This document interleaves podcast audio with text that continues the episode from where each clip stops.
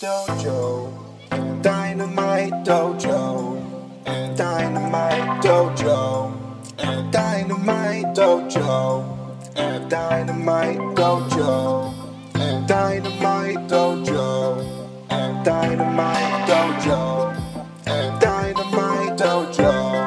With Rich and Ashley.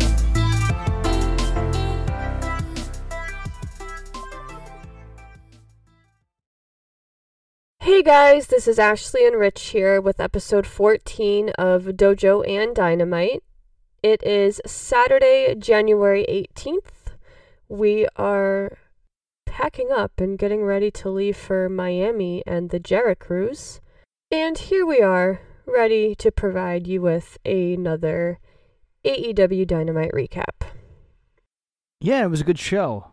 It was a very good show. Bash at the Beach. Yeah, it's two parts. Jericho Cruise, which will have a very unique venue look, but this was a good venue. Had surfboards and shit, lifeguards and sand. I mean, it was a good venue. I thought they did a nice job of just doing the best they could without having to go above and beyond the budget to give you a unique feel for a show, and I, I I enjoyed it. I thought the set looked nice. It looked good. And overall, the show was good. Had a lot of unique, interesting matches. Had a couple of matches that included many of the rankings individuals, top four guys, top four tag teams also wrestling in a fatal four way number one contenders match. And you had Pac and Darby Allin, and you had Moxley and Sammy Guevara, which were, I guess, seeded one, two, three, four. That was interesting also. I, I liked that concept. That was something we haven't done yet. And I like the fact that we touched upon that here. Obviously, we touched upon it a little later. We haven't done it yet, but I think it was important, especially with the records being reset, to establish immediately beginning of the year these records are going to matter and the rankings are going to matter going forward.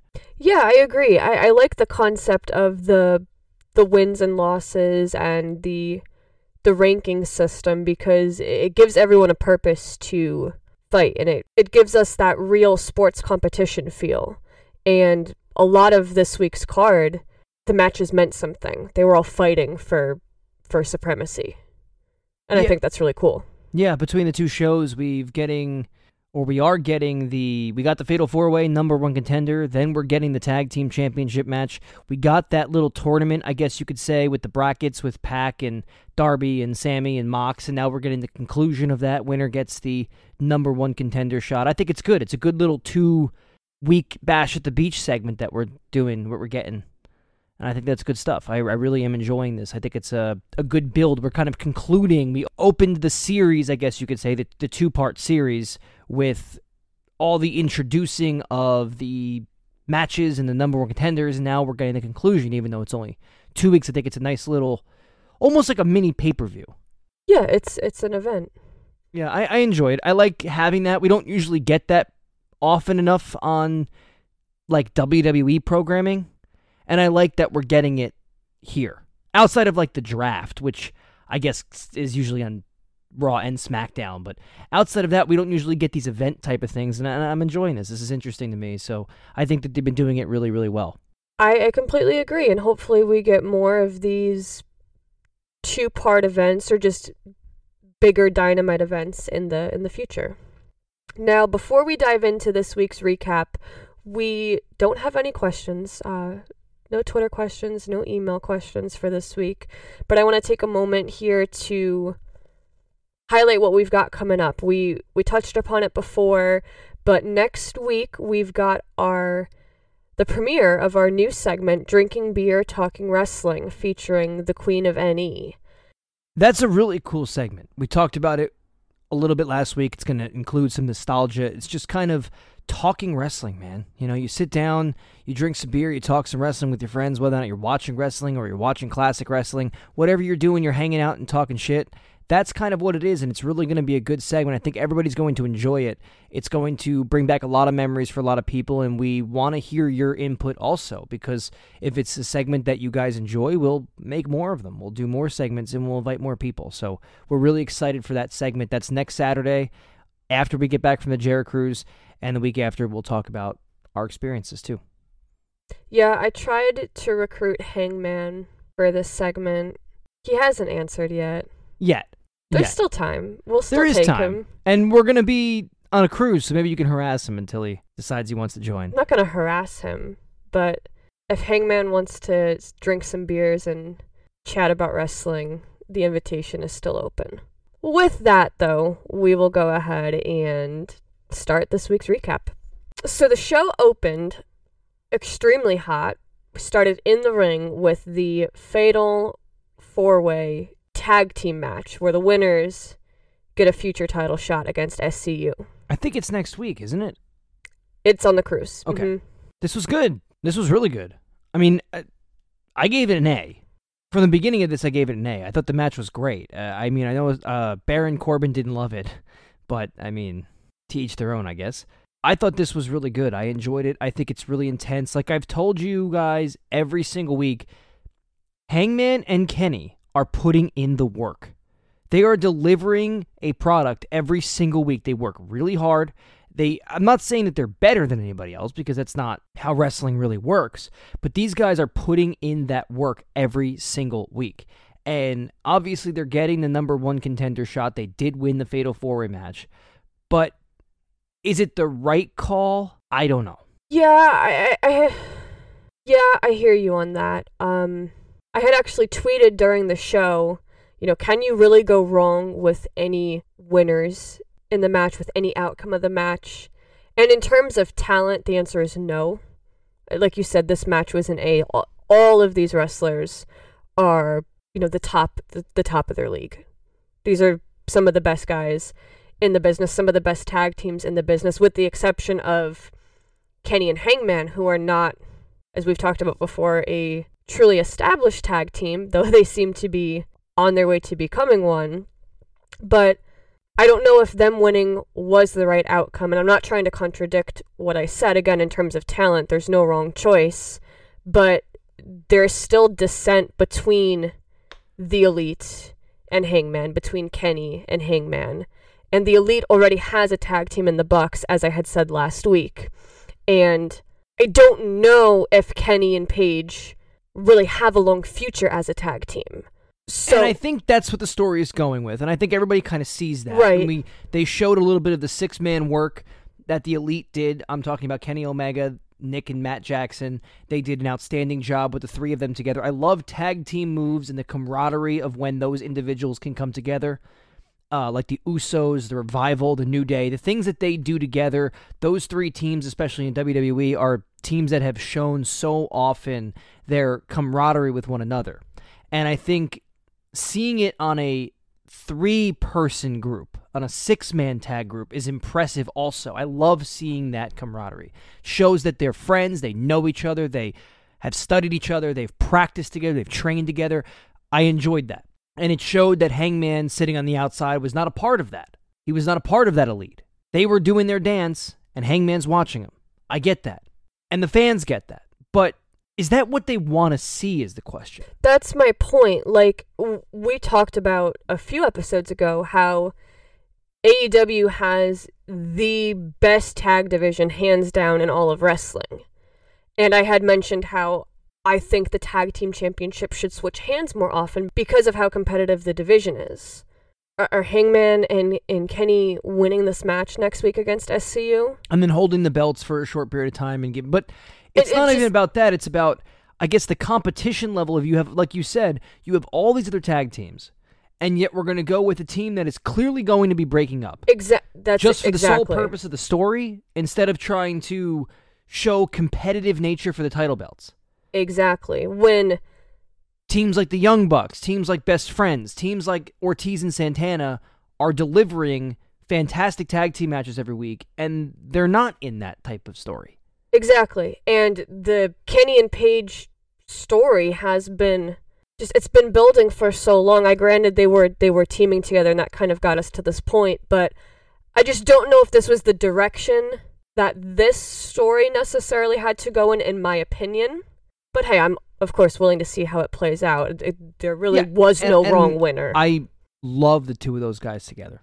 They're a great tag team. And I like what they've done better, so much better than like Ziggler and Roode, okay? And what I mean by that is they've let them wrestle so many tag team matches prior to getting this opportunity to go after a tag team championship. They've allowed them to establish themselves as a tag team. In which terms is- of rankings and everything, and Sure, yeah, w- and, and just volume of matches. They've Mhm. had what six now, seven now A as a team. Uh, Yeah, and it just shows that they've built slowly that camaraderie as a team together, and putting them together made sense. They were both from the elite. They were both singles guys. They both didn't have much going on. They decided to go after the tag team division. It makes sense in that concept. It makes sense. I have no problem with that. I have zero problem with that. My problem stems from do I want to see a team challenge for the World Tag Team Championships? Probably not win, but challenge to know they're just going to break up anyway. you know it's just part of the story. The Like feeling that I have, right, it's just a part of the story. It doesn't feel Authentic. and real enough that maybe SCU might actually lose. I like going into a match and not knowing who's going to win. I want to see new champions crown. That's the fun of wrestling. You get to watch people get coronated as the champions, and that's something that's fun to enjoy. And it's almost like when you know that somebody's not going to win the championship or they're not going to change hands, title's not going to change hands it takes away from the impact of the match. And I think this one, that's why I see it. This one is kind of doing that a little bit. The match will be very good, and the story between Hangman and Kenny is going to be very good. But did it have to come at the sake of the AEW World Tag Team Championships? I don't think so. See, I kind of feel the opposite of you. I'm sitting here going, well, what if Hangman and Kenny do win? Then what of the tag division?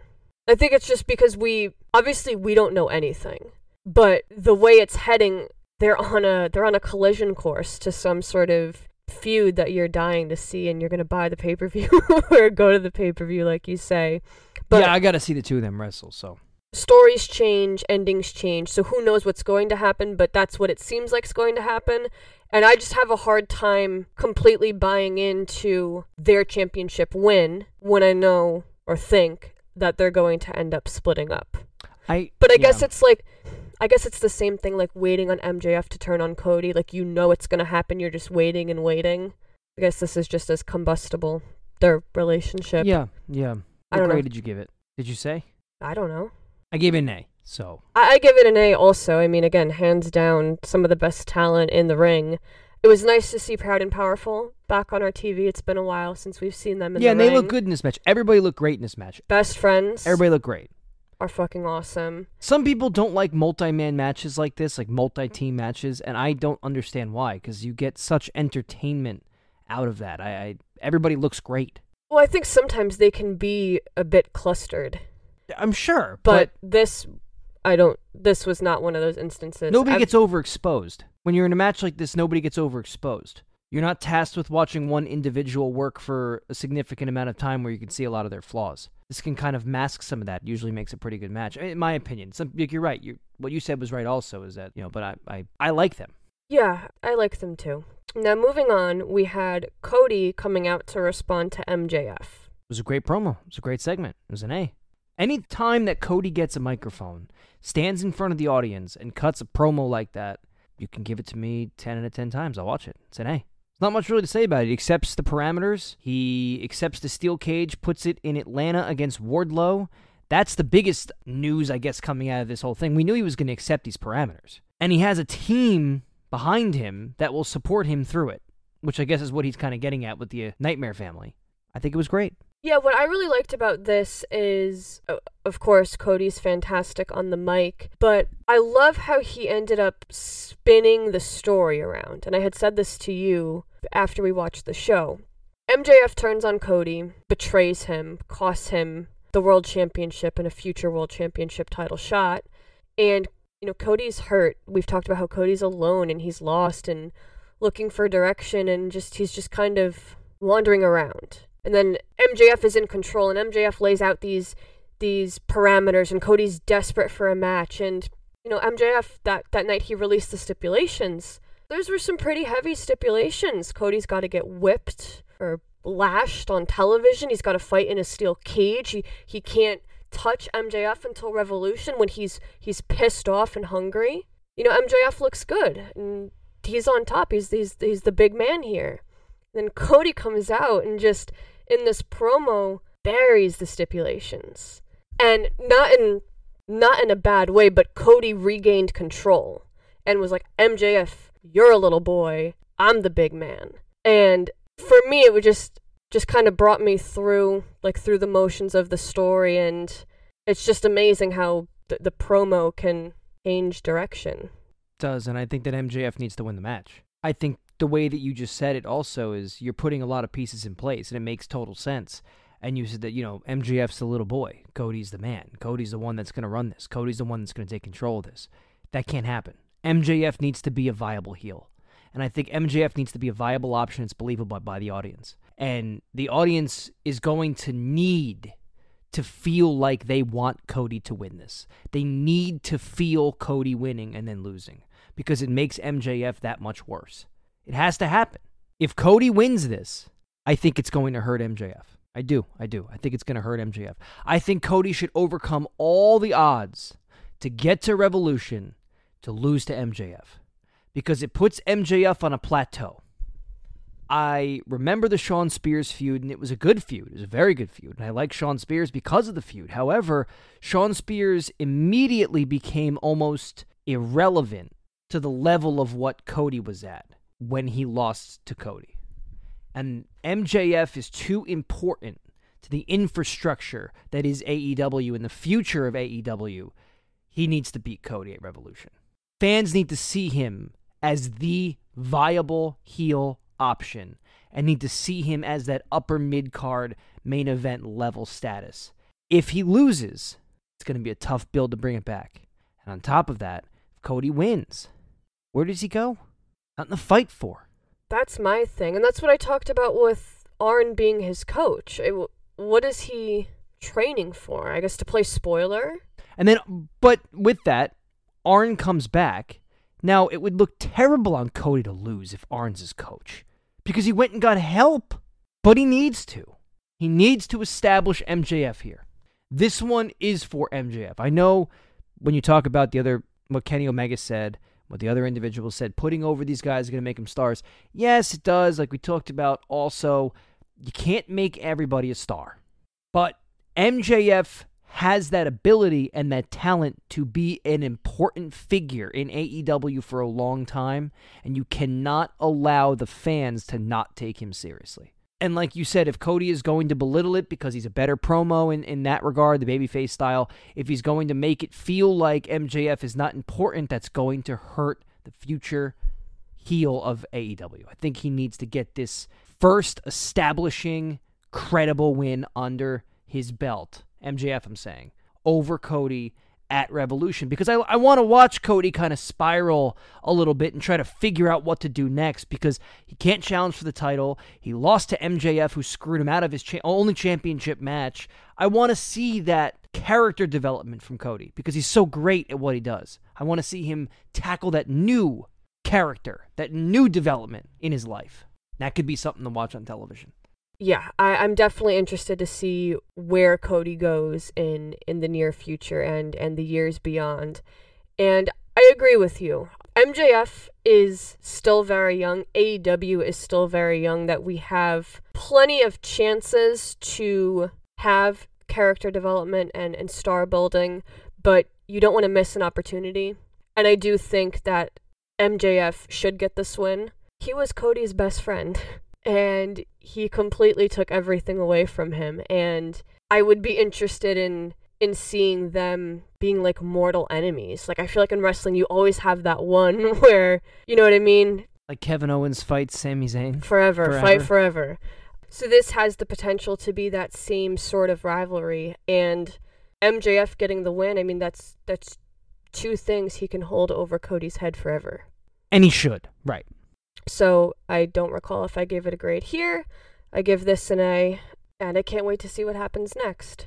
Now, before we get into the uh, following match, there was a brief promo by Joey Janela. Yeah, I give it a C plus Why? because Joey, he's gonna wrestle me, and when that happens, it's gonna be an A. Segment's gonna be an A. The story's gonna be an A. The promo's gonna be an A, and the match is gonna be an A. But when you stick Joey Janela kind of awkwardly in front of a camera, something he's not necessarily comfortable with by his body language, and he attempts to cut a promo with this emotional standpoint that just doesn't really relate to the involvement of the story. And It just it was it was what it was. Served its purpose. C plus. He's challenging Rey Fenix, which I originally thought was happening on the cruise, but I believe is going to be airing on next week's Dark, if I'm not mistaken. Correct me if I'm wrong. I have no idea. Is that what it is? I thought he was talking about Penelope Ford, You talked about Penelope Ford. and he challenged Rey Fenix in the same promo. He has a. Um, you can't give it a grade if you don't know what happened. All right, C minus now. It's a promo about Penelope Ford. Then he challenges Rey Fenix. C minus. Come on, Joey. Tighten this shit up. Find your motivation. I liked the promo. It was short and sweet, and we don't get a whole lot of these on Dynamite. Joey Janela stuff. Backstage promos. Oh. A lot of the action takes place in the ring, which don't get me wrong, I I like that. I, I don't want the the show to be taken away from the ring, but Well, Tony Khan said what? He didn't want the invisible camera. Is that was those his words? Was that Cody's words? I he didn't want it to be shot with like an invisible camera where somebody's standing backstage and it's like why are they there and who were they talking to and it's like that's kind of what joey janela did there but they don't do it often it's not all the time so i guess it's okay in moderation sort of like anything in life it's okay in moderation Yeah, it's a nice it's I a nice problem change with of it. pace and it's Yeah, a way eh, to right. further the story with Penelope and, and hype up his next match and get to see Joey Janela without him being in the ring. Because again, as we've talked about, there's only so much time each week during during Dynamite that they can dedicate.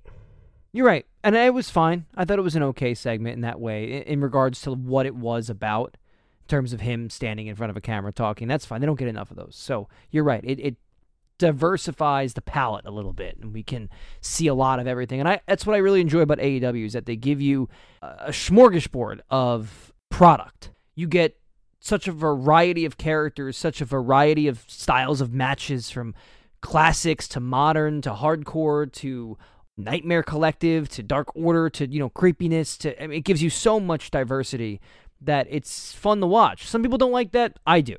Keeps me entertained. I'm not going to grade the promo, but I did want to bring it up because you have this thing where you challenge Joey Janela each week, so didn't want you to miss out. Thanks. You're welcome. But moving on, we then had a tag team women's match Hikaru Shida and Kris Statlander versus the Nightmare Collective. It was supposed to be Mel and Awesome Kong, but Kong was ill. Yeah, she so was. Brandi had to come in and replace her. she did. I didn't have any problems with this match. No, it was average. I It give it a was- C. I think it served its purpose. It was the first time that we saw Mel wrestle in AEW, and I think this was Brandi's first Dynamite match, if I'm not mistaken. Not her first AEW match, but her first Dynamite match. I believe so. Yeah, she wrestled Allie at Fight for the Fallen. Yeah. That was when she introduced Aja Kong, I believe. When they had Awesome Kong come out to kind of help her. Aja Kong came out. We haven't seen anything about that. That kind of got dropped. I don't know if that, that might have to do with I don't I have no contracts idea. and, and Yeah. relationships with other companies. So, not going to criticize that at all. I, I thought Brandi's character was great in this match. I thought everything that she was supposed to portray, I thought she was excellent. Brandi is excellent. Brandi's fantastic at what she does. and does. she tries really, really hard. And I know this is a lot on these shows. You're going to get a lot of pro Cody and I guess a lot of pro Brandi, but she served her purpose, and and not in a bad way. She served her character well. She knew her motivation. She understood her character. She went out there and played the role exactly the way she was supposed to. Hikaru Shida, Kris Statlander, both were also excellent. It's obvious that Mel might be a little green in regards to these types of matches. I don't, again, we're not familiar with her. I'm not trying to disrespect her, but she did look a little green. She yeah. She was fine. No, there was nothing there was nothing wrong with the match. This was not the wasn't terrible. No, this wasn't the best women's match that they've put on, but this No. could have been a lot worse. It was not bad. was not bad. No, it was not bad. It it was average. It was it was fine. I think for what it was, it was fine. And I'm not gonna nitpick through that No. too much. I think that what Brandi portrayed was excellent. I thought Shida and Statlander were their normal good selves, and I thought obviously with you know you get the character kind of get behind it. Match was not exceedingly exciting. It was not over the top dramatic. It was really not that physical, but it served its purpose of continuing the Nightmare Collective and continuing the story and the budding rivalry, I guess, between the collective and the other group of women that kind of came together last week. Yeah, I liked the element of Luther. He Yeah, he I, I do also. Shida from getting into the ring, which caused her to kind of go after him with the kendo stick. And I've mentioned before, I want Shida to use that kendo stick. But Me I too. I'd like to see a hardcore women's match. I would love that. Shida versus Nyla Rose, tables and kendo sticks. Oh, that would be cool. Hell yeah. But I, I liked his interjection because the Nightmare Collective is this force to be reckoned with. I, I don't know if strong or dominant is the word, but they're terrorizing the women's division. So you have to keep an eye out for them. And then with Luther, even though we don't know how he's really going to get involved in terms of like, is is he going to fight any of the women? Probably not. But he just adds this extra dynamic, which I think makes it more interesting to watch. Uh, Shida and Statlander got the win, which Was important. I agree. I think And it shows the other women are banding together to go against the Nightmare Collective, Mhm. which is important. And you know now we have to see the Nightmare Collective reset. Uh, Brandi had thrown out a tweet going over the facts of the night. Um, Mel forgot to kick out. That was funny, yeah. We'll see the Nightmare Collective reset, try to bounce back from the loss. And but I think it was important for those two women, Statlander and Shida, to to get a win and, and get them in the title picture and again build that other dominant opposing faction. I give the match itself a B minus. Then we had the first of the number one contender semifinals, I guess. I guess tournament. tournament. It was the top four rankings against one another, seeded one against four, two against three. I thought that was good. Yeah, so we I had liked that, like I said earlier. we had Mox versus Sammy G. Match in was addition, good. in addition to the rankings, we have a rivalry because Mox Going after the rejected Inner the inner right. circle. So Sammy kind of hyped it up that he was going to take out Mox for hitting Jericho, and he's going to get revenge for his dad or, or whatever he way he put it. And I thought the match was fine. I gave the match a B. I thought the match was fine. I Sammy, we all have biases, and everybody kind of knows who someone likes, who someone doesn't like, and you don't hide those things. And Sammy's a really good wrestler, and Sammy, I I bet's a really cool guy. He just doesn't do it for me. hmm He just doesn't do it. When he's in the ring, like I said last week, he's fine. He sells well, takes moves well, puts guys over fine. There's just something about the way he works that I just can't connect to. I don't know what it is because he's talented, does great flips. His look, like I said, is not something I'm a fan of, and that's maybe it's just something about him doesn't click with me. And unfortunately, when I watched this match, I felt like I got a lot of Sammy Guevara. And it's not a lot of what I like. Moxley was fine. But the match itself was not bad. It's a B. It was good. It was a good match. And I like that Moxley won. I think Moxley, it was the right direction. He needs to win. He's going to look dominant. He needs to build himself. And against Pac, it's going to be big. I have the match graded a bit higher. Uh, I actually gave it an A minus for not only the match itself but the antics afterward. I thought the match was really good. Mox is obviously a huge star, and, and I've liked what I've seen from Sammy each time he gets in the ring. But I like that, as I've said before, this was a full length match. Definitely was. I definitely got a bonus from me because of that. Definitely. and that's just so important in in AEW and and in wrestling and, and especially with this ranking system. Mox can't squash Sammy when Sammy's in the top five. No, and he shouldn't.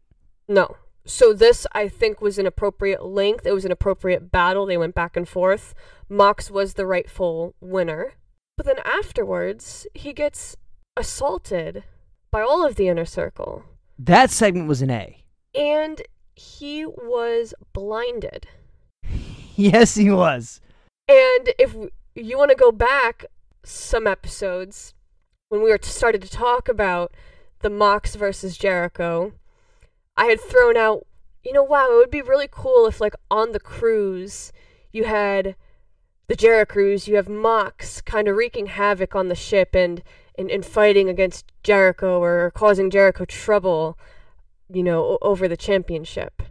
Well, now he's fucking blinded.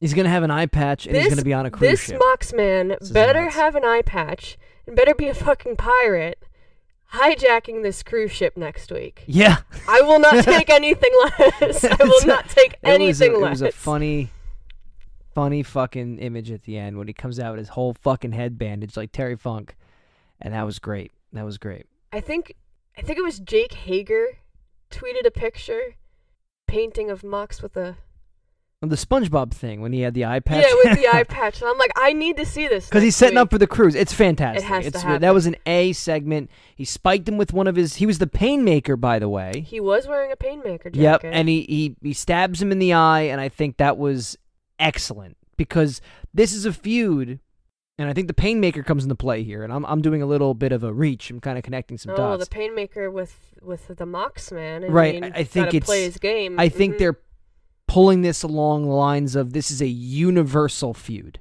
This is a feud that's happening all over the place, including Japan.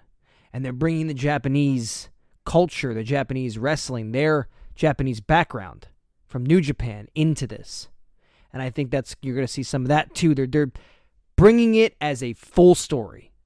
And it's much better for the fans that way. backing it up a little bit. Mox won by submission, did he not? He did. That was a pretty cool spot. Yeah, no, it actually goes to what you were saying. You had made a joke during the match. I was like, Mox throwing out submissions, and you go, "This time in Japan." right, Expanded his wrestling acumen. exactly, and, and I think that's a perfect point. And uh, it, though it may be a reach, I think you're onto something. So yeah, this segment was great. The match was good. Everyone looked strong. Inner Circle continues its reign of dominance. And I'm glad nobody else came out. I'm glad the Inner Circle got the revenge Well, and took out Mox. Mox is a lone wolf who's coming to his And aid, they- and they they touched plugged that, on that. Mm-hmm. commentary. But no one should have come out. Who is who are his friends? I I agree. So no complaints. I thought that was excellent. There was a brief Dark Order segment. I think we missed, if Uh, I'm not mistaken. Yeah, it was okay. Talked Looks about like trying they're to going recruit. to have a leader, yeah, it looks like they're gonna have a leader. and They're gonna recruit a couple of the elite guys. Kenny Yeah, specifically. that promo was a B. It was fine. Serve its purpose. Not much in it. That's why it's not. I can't give it a higher grade. I can't really give it a lower grade. I thought the production quality was good, and uh, that there wasn't much in it. Just it's kind of stuff that I guess if you're watching, being the elite, if you're following through on social media, you kind of know what's going on anyway. So it's it, it was it was fine. Do we know who that man is No, I think he's just a spokesperson. For the Dark Order? Yeah, the guy with the little ear thing, the little mouth piece. Yeah, the guy got, who like, like led the. Yeah, yeah, yeah. The one with the suit. yeah. Yeah, I don't, I don't know. I don't think he's anybody. Um, no, but I like that. It was short and sweet also, but the Dark Order vignettes are great.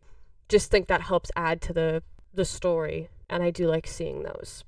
Next up, after the Inner Circle uh, attack on Mox, we had a six man tag DDP, QT Marshall, and Dustin Rhodes versus The Butcher, The Blade, and MJF. I had fun watching that. This was a lot of fun. This was the perfect use of nostalgia, I think. I agree. It wasn't too much. Wasn't overkill. They didn't slap DDP with the World Championship, make a main event WrestleMania. This was fine, and I enjoy DDP. I like DDP, of course. and I did years worth of DDP yoga. I, I I like myself some DDP, and I'm glad that he was there. I'm glad he's in great shape. He did a goddamn splash off the turnbuckle outside the ring, which I don't even know if he did in his prime. First of all, but I thought DDP looked great. Dustin was in it, so anything Dustin's in, I like. Uh, QT Marshall again, very underrated wrestler. People just they see him and they might think, uh, you know, it's QT Marshall, but he's he's every time we've seen him, he's been very good. And Butcher, Blade, MJF, I like them. Bunny was great. I, the match was a good B. I mean, it wasn't anything wild, crazy, over the top. It, it wasn't a barn burner by any means, but it was a different kind of enjoyment. The the Moxley match with Sammy Guevara was a B. We got a full length match. It was hard hitting back and forth. This was just nostalgia driven, exciting. It was a B. It was a fun match, and if you are into it, you want to go back, take a look. Who what was Bash at the Beach without having like a little DDP?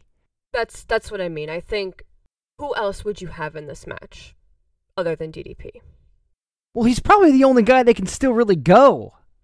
If you're harkening back to those May- days. May be true, but you know, I think his inclusion was perfect, but it also comes full circle with his beef with MJF, his beef with the Butcher and the Blade because of him being an ally with the Nightmare Collective. I'm sorry, the Nightmare Family.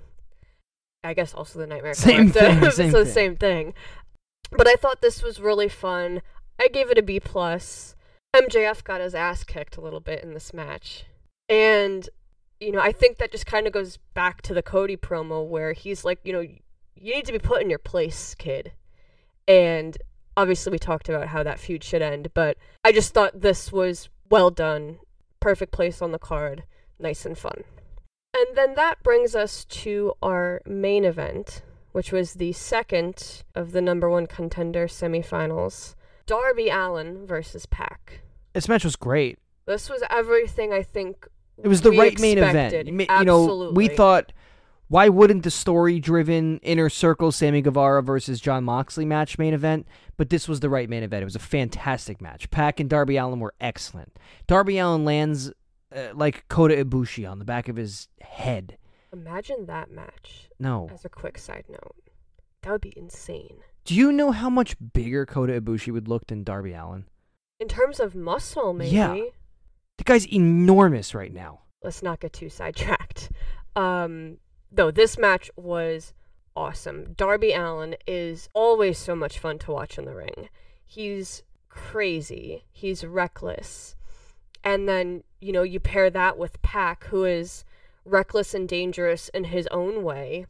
This was everything that I expected it to be. And we've we've talked before how being in person, seeing a Pac match is one thing compared to watching on television. Well, he works much better for the TV audience. He's a great wrestler. He's super smooth, super sharp, great shape, very athletic, very slow. In the arena when you don't have the commentary and Yes, and not deliberate, just slow.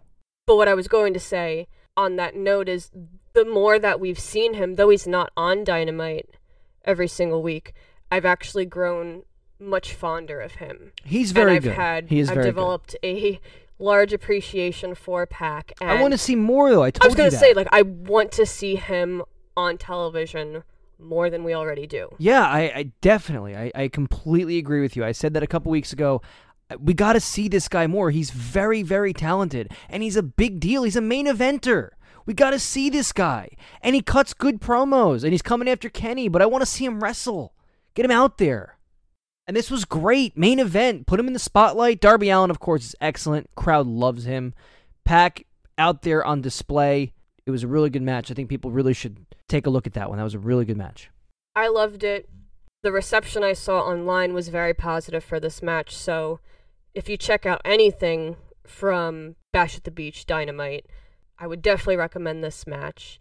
And next week, uh, or this week coming up, we're going to have the finals Pac versus Mox, number one contender spot. And this is huge because the last time they faced off ended in a draw. And I'm sure that's going to be the main event. Maybe not World Tag Team Championship match, You're right. You're right. You're right. Which should be the main event. of course. It may not, but it should be because that world title matches, regardless of where they are, should be the main event.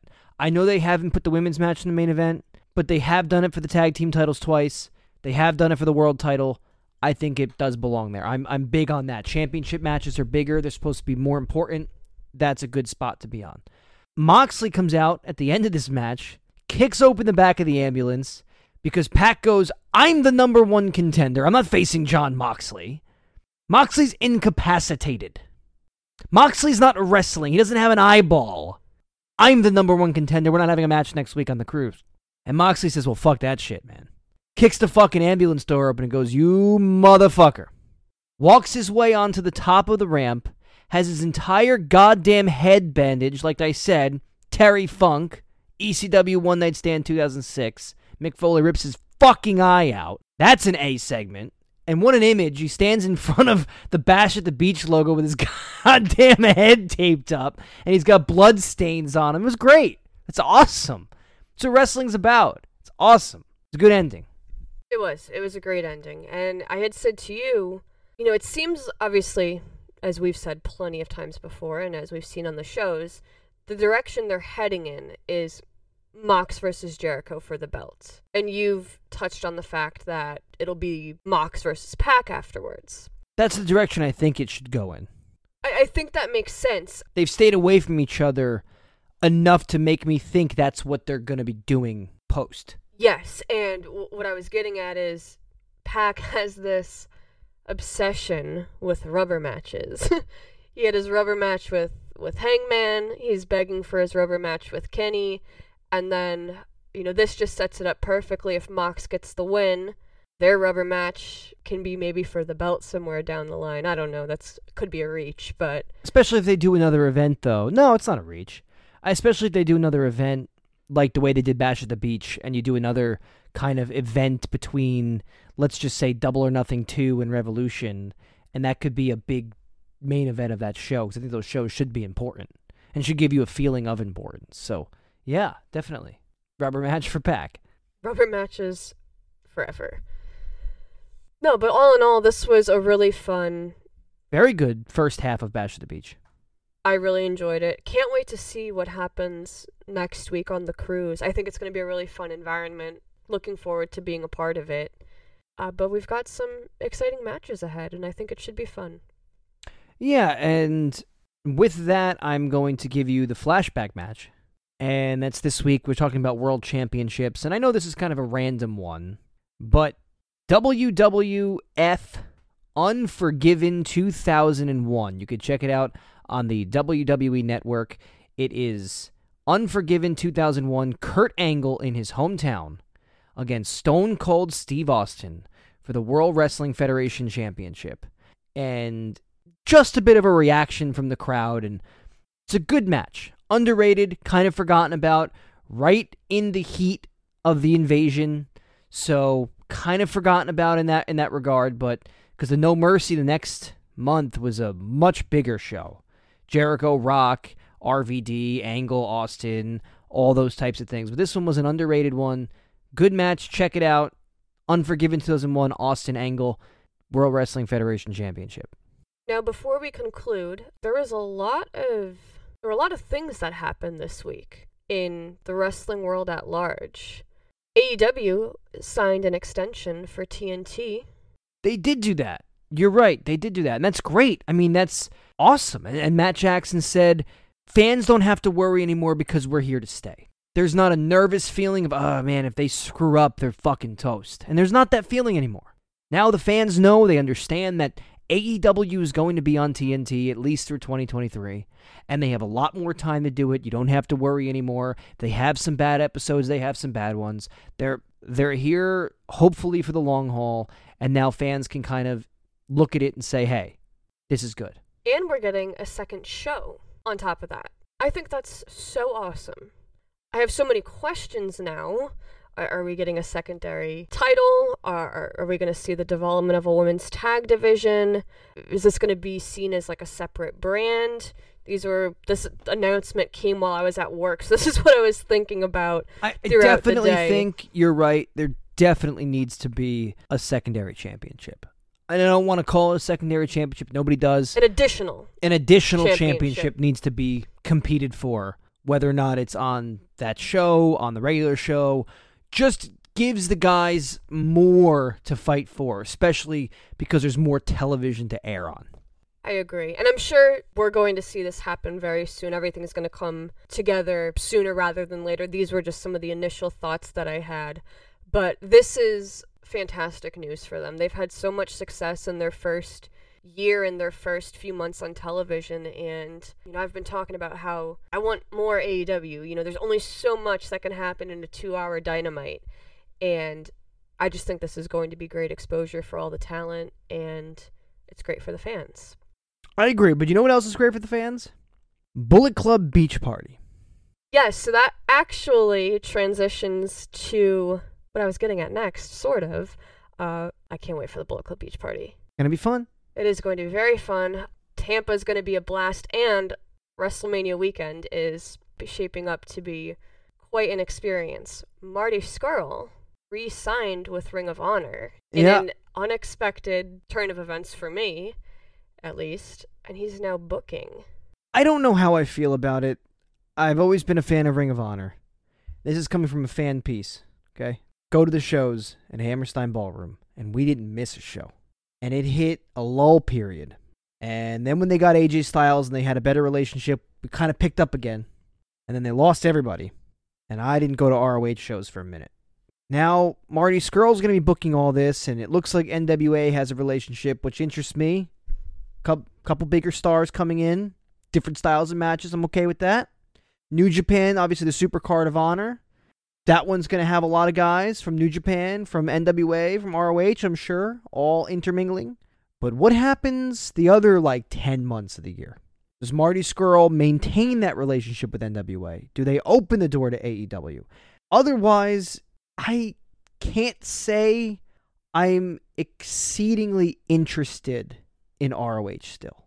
I think I'm going to have to see it play out, of course, but if it's not going to be as consistent with some of the other talents, I don't know if Marty's going to make the difference. I'm not saying that Marty's going to fail. I'm not going to say that at all. Marty could be one of the most successful bookers on the planet. I'm saying I don't know unless they can keep that relationship maintained with all those groups and have the integration between all the platforms and have these different styles of feuds and these different wrestlers coming in and out. I don't know if that's even going to be enough for ROH to sustain. The mighty has fallen pretty far. I hope it doesn't. I, I am an ROH fan. It's kind of what got me into the style of wrestling. I was really a big, if it's not Major League, I'm not watching it until about 2011 when I really got into it. Went to the first ROH show, Eddie Edwards versus Davey Richards, blew me away, turned me onto it, and it. I really do hope it's successful. It just looks like it's almost too little, too late. The announcement itself just took me by surprise because we were talking about how everything was lining up for Marty to join AEW as Cody's you know support and backbone and you know and then there were the the NXT versus AEW rumors and this was just something that I had not thought of as an as an option so it took me by surprise but I, I think it'll be interesting time will tell we have no answers obviously Zero. so this is there's no speculation we, We have no connections. We don't have any insider information. We're just sitting but to your point you're you know you're like I don't know if it's going to make a difference. Oh, No one knows. We don't. No one has Nobody that does. information. We all just have to sit and see how it plays out. But you know, already with the Super Card of Honor, um, a lot of Bullet Club members have been announced for that. Will Ospreay was announced, so you got that New Japan integration, kind of seeming to mend Jay that. White. re- Kenta, ELP, Jay White. Was God announced yet? No. But seems like we're going to be seeing some Ring of Honor members at the Bullet Club Beach Party. That's possible. And yeah. well, they already announced the Beer City Bruisers. Oh yeah, I guess they did. Would make sense. I mean, beer, beer, Bullet beer Club City Bruisers, Beach Party. yeah, just makes sense. But I think that's going to be a really fun weekend. We're not going for WrestleMania. we're going No, for we're coming like back in time for WrestleMania. everything but WrestleMania. I But I like having a WrestleMania party. I went to WrestleMania 29. I had my experience there. It rained. It was fucking cold. We had great seats though. But regardless of it, I really enjoyed having WrestleMania parties. I mean, that's just me. I enjoy hanging out. You know, you you make a big old board, throw down dollar bets, and and we have fun. I mean, you can't. Doesn't get much better. I don't want to sit in the rain. But I will get on a plane, fly to Tampa on Friday night, party all day Saturday at the beach beach party, jump on a plane and come home in time for my WrestleMania party. I'm trying to get him to go out Thursday so we can see Mox at Bloodsport as he rolls his eyes across the room. What if that's also when we get Tama Tonga versus Enzo? Then we have to go. Is it gonna be real though? Is that a real fight or is this gonna be like some bitch shit? Because like if Tama and Enzo need to square up, and I'll go. If they're gonna square up, I'm gonna go. If this is gonna be shoot, I'm gonna go. Tom better fuck his day. better fuck his day. If they're gonna square up, I will go Thursday. If they're not gonna square up, if this is gonna be a wrestling match, I'm not watching it. Takes away the fun of it. That's something that I didn't know that I like wanted to see in my life. Tama kicked the shit out of Enzo. Yeah. Yeah. It better be fucking real. Like bare knuckle box. I don't know what there's no rules in Florida. You see that shit on news all the time. There's no rules down there. They just do what they want. There's crazy people down in Florida. They can just fist fight. Why not? Blood sport. Maybe if you're gonna be in Tampa, If Tama weekend, fights Enzo like bare knuckle, I'll go Thursday. If not, then Friday night party, all day beach party Saturday, fly home Saturday night for the WrestleMania party Sunday, and that's WrestleMania weekend. if you're gonna be in Tampa, let us know. We'll hang out. Go to the beach party. Yeah. Get your ticks. GA still available. VIP is still available too. Don't know if it will be by the time I listen to this. Yes, cannot guarantee, but at the time of this recording, tickets were still available. VIP, GA. You can buy meet and greets separately if you're getting GA or or if you need additional for VIP. Check it out Bullet Club Beach Party, Whiskey Joe's, Tampa, April 4th, 10 a.m. to about 4 p.m. Fun, come by. There's going to be games, volleyball, drinking, eating, Bullet Club shit, man. Bullet Club and us. And us. Cannot wait. But with that, this brings us to the end of this week's episode. Please, questions, comments, anything. We do get some comments. I'm glad that you guys engage as much as you do, and I'm glad that you guys are hyping us up as much as you are and advertising us. I'm not going to call it advertising, but you know, advertising us to other individuals who are looking for podcasts. I'm really glad that you guys are doing that. Thank you to like JRJ McClure. We see him hype us up all the time. I really appreciate it. We don't forget about you guys. We don't ignore it. We see it. No, Uh, that's so that's so appreciated. Just Yeah. telling someone to listen to us that is It, it means the world you. to us. It does. It means the world Thank to us. you. But Dojo and Dynamite on Twitter. Check us out. Leave us comments, questions, anything. We have a segment. We want to answer questions, but there's only so many questions we can get from everybody. So hopefully you guys will get in there, give us some new questions and whatnot, and we'll answer them and talk about them. So until then, until then, thank you for listening. We'll see you after the Jericruise.